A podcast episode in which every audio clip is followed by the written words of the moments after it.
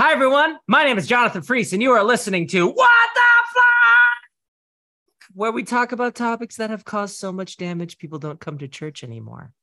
Hey, I'm the senior pastor of Music of Life Church Appleton, and I'm joined by the senior pastor of Music of Life Church Kimberly, Pastor Joel Swakowski. Hey, Pastor Joel. Hey, Pastor Jonathan. What's going on, man? A lot of good stuff. Yeah, a lot of good news many, many good things in my life and news.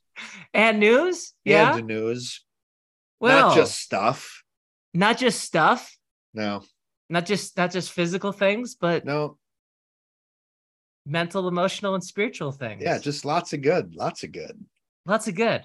Well, why don't we keep the good going and talk about the gospel?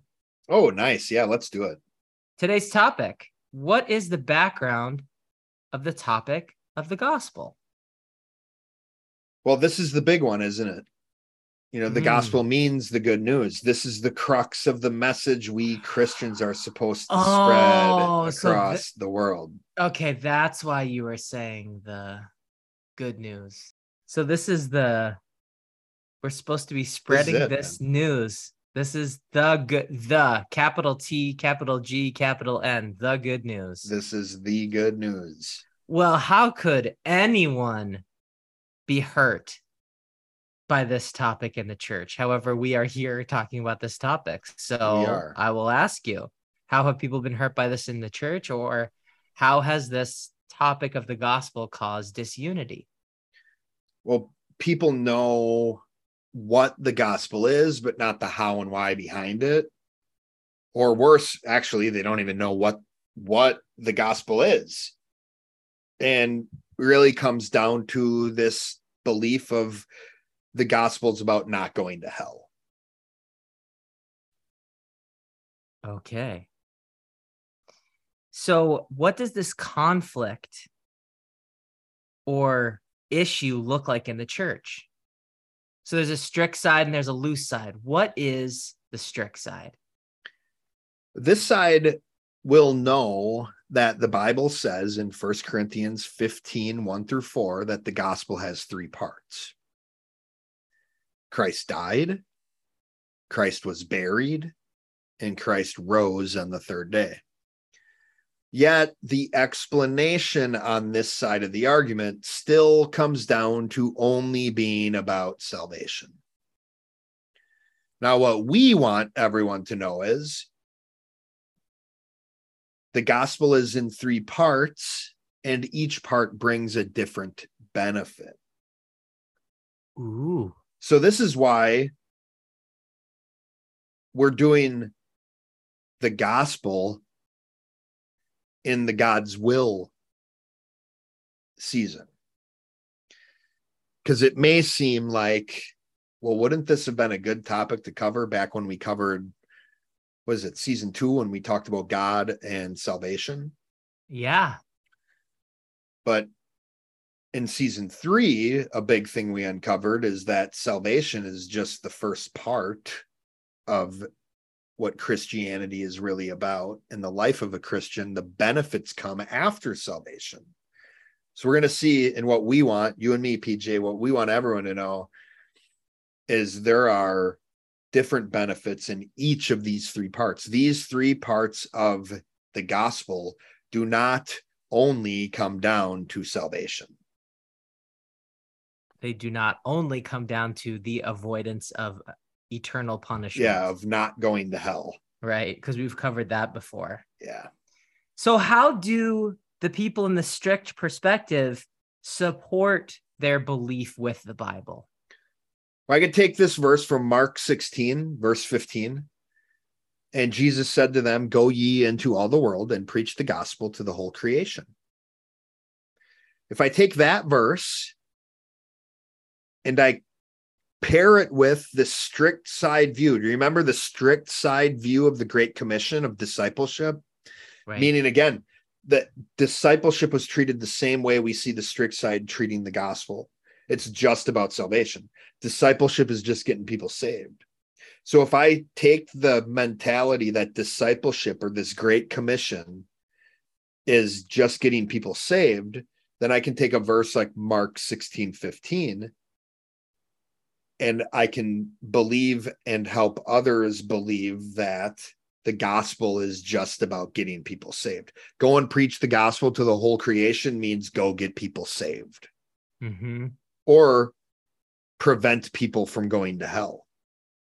Right. Go out and tell people they're going to go to hell if they don't get saved. And then when they get saved, congratulations, you help them You're get not going to saved hell anymore. It's like, yeah, and we we agree. I mean, part of it is not going to hell.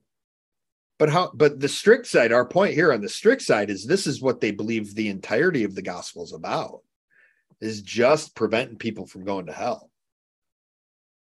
And they've even found ways, like we've seen in every single topic we've covered to date. You can make any text mean what you want it to mean. What you and I try to do, PJ, is we try to find out and embrace and teach what God means behind the words he uses. How would you handle an interaction with someone who held the strict perspective? Well, I could ask, what's the good news? I mean, is there more to this good news than escaping judgment? And then I could also ask, what is your explanation behind each part of the gospel?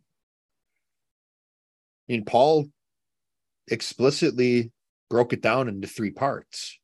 Hmm. Did he just do that for fun, or did he have a purpose behind doing that? Nice. So let's summarize where we're at now. The strict side only sees the gospel as a message about salvation, or even just about escaping the fires of hell. Yeah.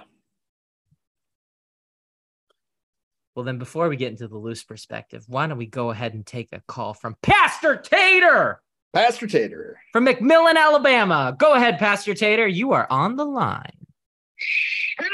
Joe, Pastor Jonathan. It is I, Pastor Richard Tater, calling from McMillan, Alabama. Now, y'all know I have so much to say upon the matter of the gospel. You are covering my favorite topic, gentlemen. The gospel is sweet, sweet. Music to my ears, glory be to God. I used to say that before I took restoration. However, my perspective of the gospel was that it was, and I quote, God created the heavens, the earth, and sinful man. And it was our job as humans to admit we were worthless sinners and confess Jesus as Lord. End quote. Now, I know the gospel is the death, burial, and resurrection of Jesus Christ. Ah, amen. How's the how's the church in McMillan doing?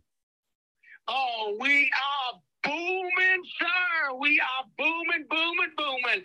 You know, I have to make this call short uh, because I have a membership meeting, and well, uh, I have to talk with Pastor Rich. Uh, you know, yeah, he's not doing too good, y'all. What's wrong? Well, uh, Dickie's always struggled with confronting people. Uh, Pastor Rich is is going to be okay, though. I, I I feel bad for him because as a pastor, you end up seeing that not everyone who says they are a Christian actually behaves like one when it counts. Y'all know what I mean. Yeah, I understand. I hear you, Pastor Tater. Uh, thank you, Pastor Jonathan and Pastor Joel. You know, I'm going to hang up and listen while I work on the agenda for the membership meeting. You know, this was my favorite podcast. Too late. God bless. Thank you, Pastor Tater, for the call. You know, Pastor Tater is dealing with a lot more action at his church. Great news. It's Yeah, really exciting it is. stuff. But oh man, too bad for Pastor Rich. yeah, heart for this guy, right? Um, I'm glad Pastor Tater's aware of what's going on, and I'm glad he's there for Pastor Rich. Yeah, same. Let's talk about the other side of the argument. What's the loose perspective, Pastor Joel? Well, the loose side is defining the gospel as the good news. That's it. Like, what do you mean by the gospel? I mean, the good news. What's the good news? What's the gospel? Okay. That's it, right? So nothing uncomfortable, nothing tense. We're going to heaven. Mm. You know, these people tend to not even go as far as the strict side to give any definition other than the good news. Again, it's really not being defined at all. And people on this side are taking on the belief that since they're Christians, they've experienced the gospel and that's all there is to it. And how have people been hurt by that perspective? We know salvation simply means avoidance of a punishment. Mm-hmm. Christ's death, which is the first third of the gospel, means we aren't going to be in torment. That's it. Now, that first third of the gospel, Christ's death, is really not bad news.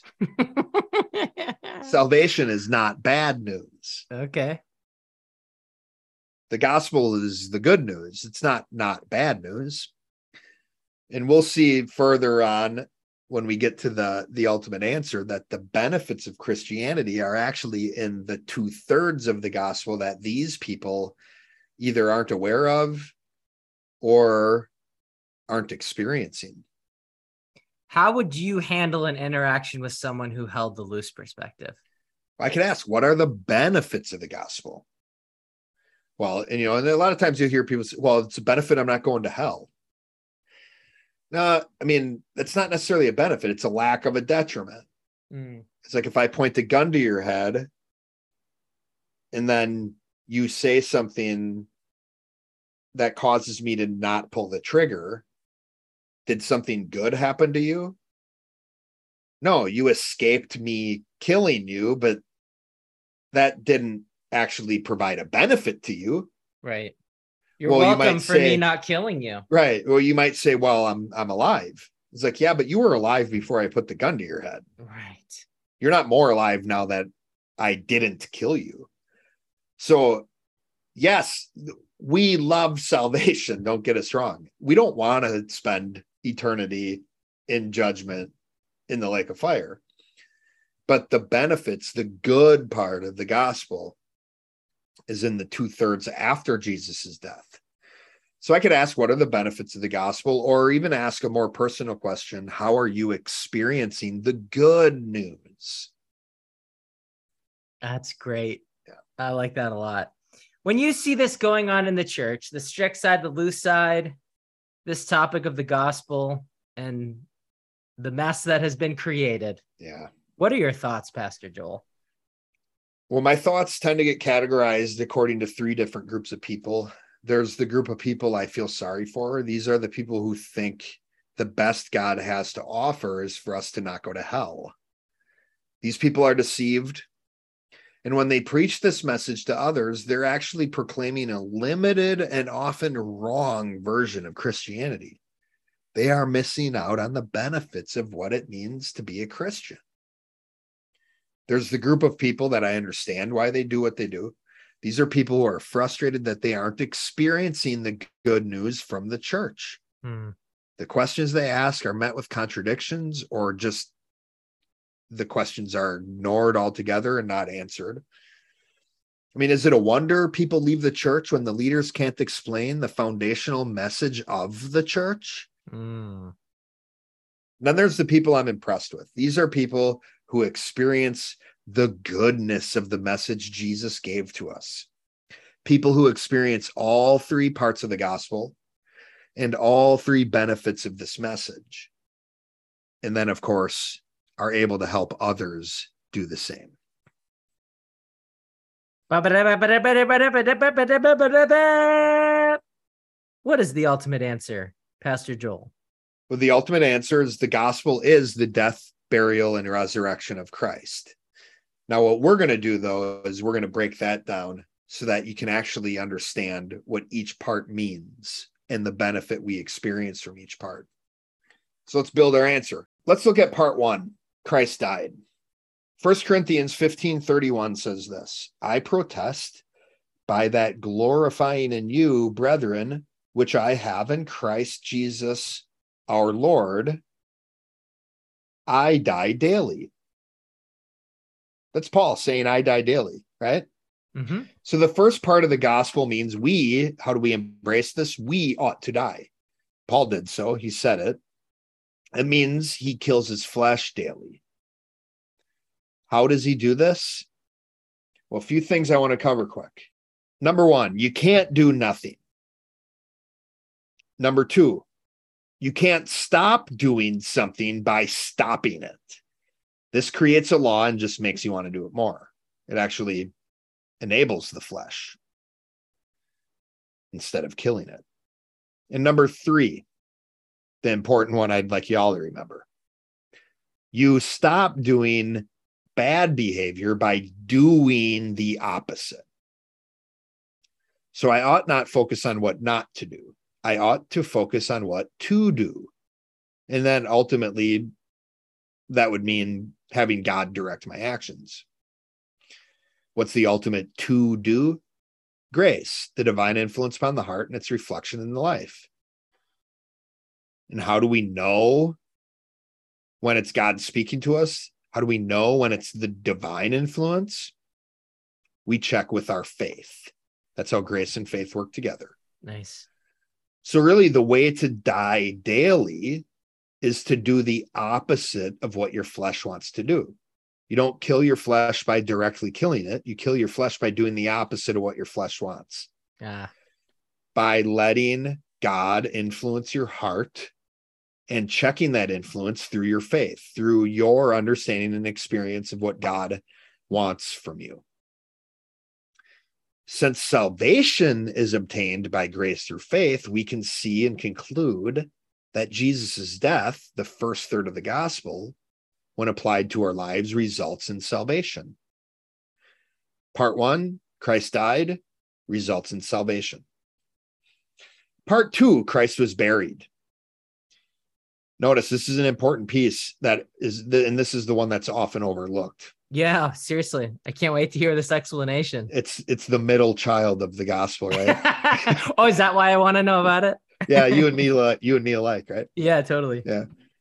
So it is it is one third of the gospel by itself so there is a benefit in and of itself to the burial it's not the same as death because notice a body can be dead without being buried Mm, now think of it this way.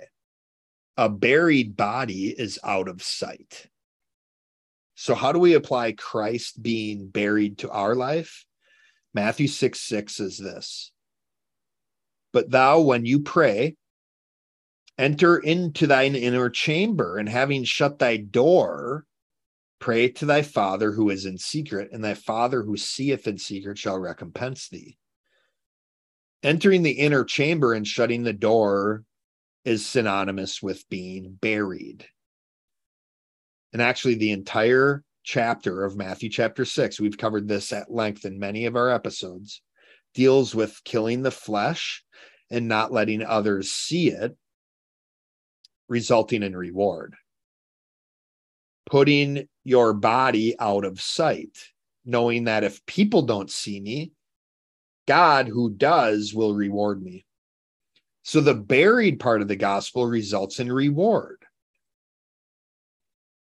You can see this Matthew 6 1 sets up the entire chapter, really supporting this idea that being buried resulting in reward. It says, Take heed that you do not do your righteousness before men to be seen of them, else you have no reward with your Father who is in heaven. So applying Christ's death to your life leads to salvation. Applying Christ's burial leads to reward. We can see salvation is a lack of a punishment, an avoidance of a punishment. Reward is a benefit. Now we're out of the hole. We are in the positive. Part three Christ rose on the third day. 1 Corinthians 15, 12 through 14 says this. Now, if Christ is preached that ye that he hath been raised from the dead, How say some among you that there is no resurrection of the dead? But if there is no resurrection of the dead, neither hath Christ been raised. And if Christ hath not been raised, then our preaching vain, your faith also is vain. This is really powerful because what Paul is Mhm. doing here is he's establishing the resurrection of Christ. The third part of the gospel, Christ rose, is the most important part of the gospel. Right. And that all of all of the preaching has been in vain. All of their faith has been in vain or not profitable without the resurrection. So let's look at another verse from Paul to the Romans that'll help us understand more about what this resurrection is supposed to look like in our lives. I'm not going to read all of them, but if you look at Romans 6, verses 3 through 7, please look at it for yourself. Paul states that Christ was raised from the dead through the glory of the Father, so that we, we, we humans also might walk in newness of life. The resurrection brings us the ability to walk in newness of life.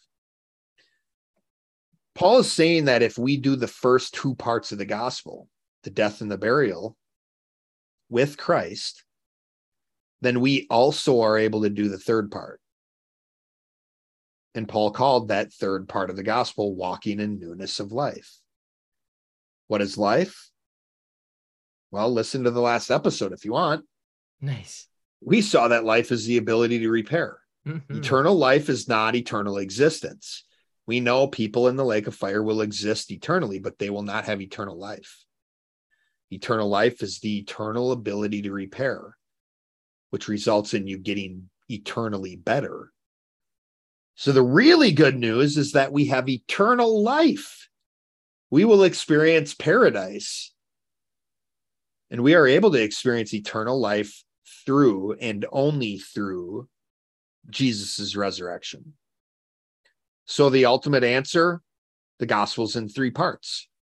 The death equaling salvation, the burial equaling reward, and the resurrection equaling eternal life. So tips for applying this topic to our lives, you just go down to each one of the three parts of the gospel for instance, are you growing in grace and faith?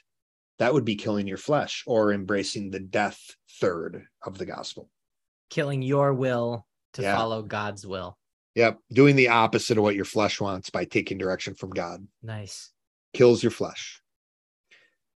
Number two, are you keeping your flesh out of sight?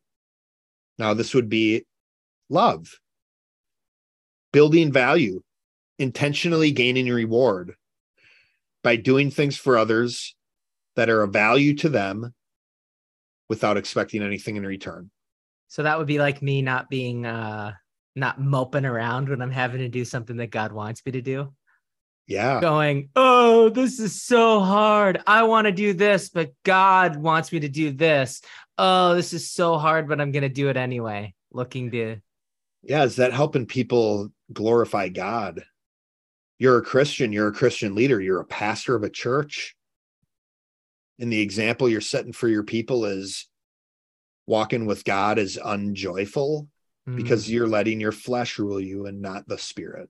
so as good as that's gonna get is people around me going, Wow, Pastor Jonathan is really struggling and doing this really hard thing. He's so spiritual. Yeah. Right. And I have my reward. Yep. And then number three, could I, I could ask you, are you repairing? Hmm. Just remember the eternal ability to repair. The resurrection brings eternal life.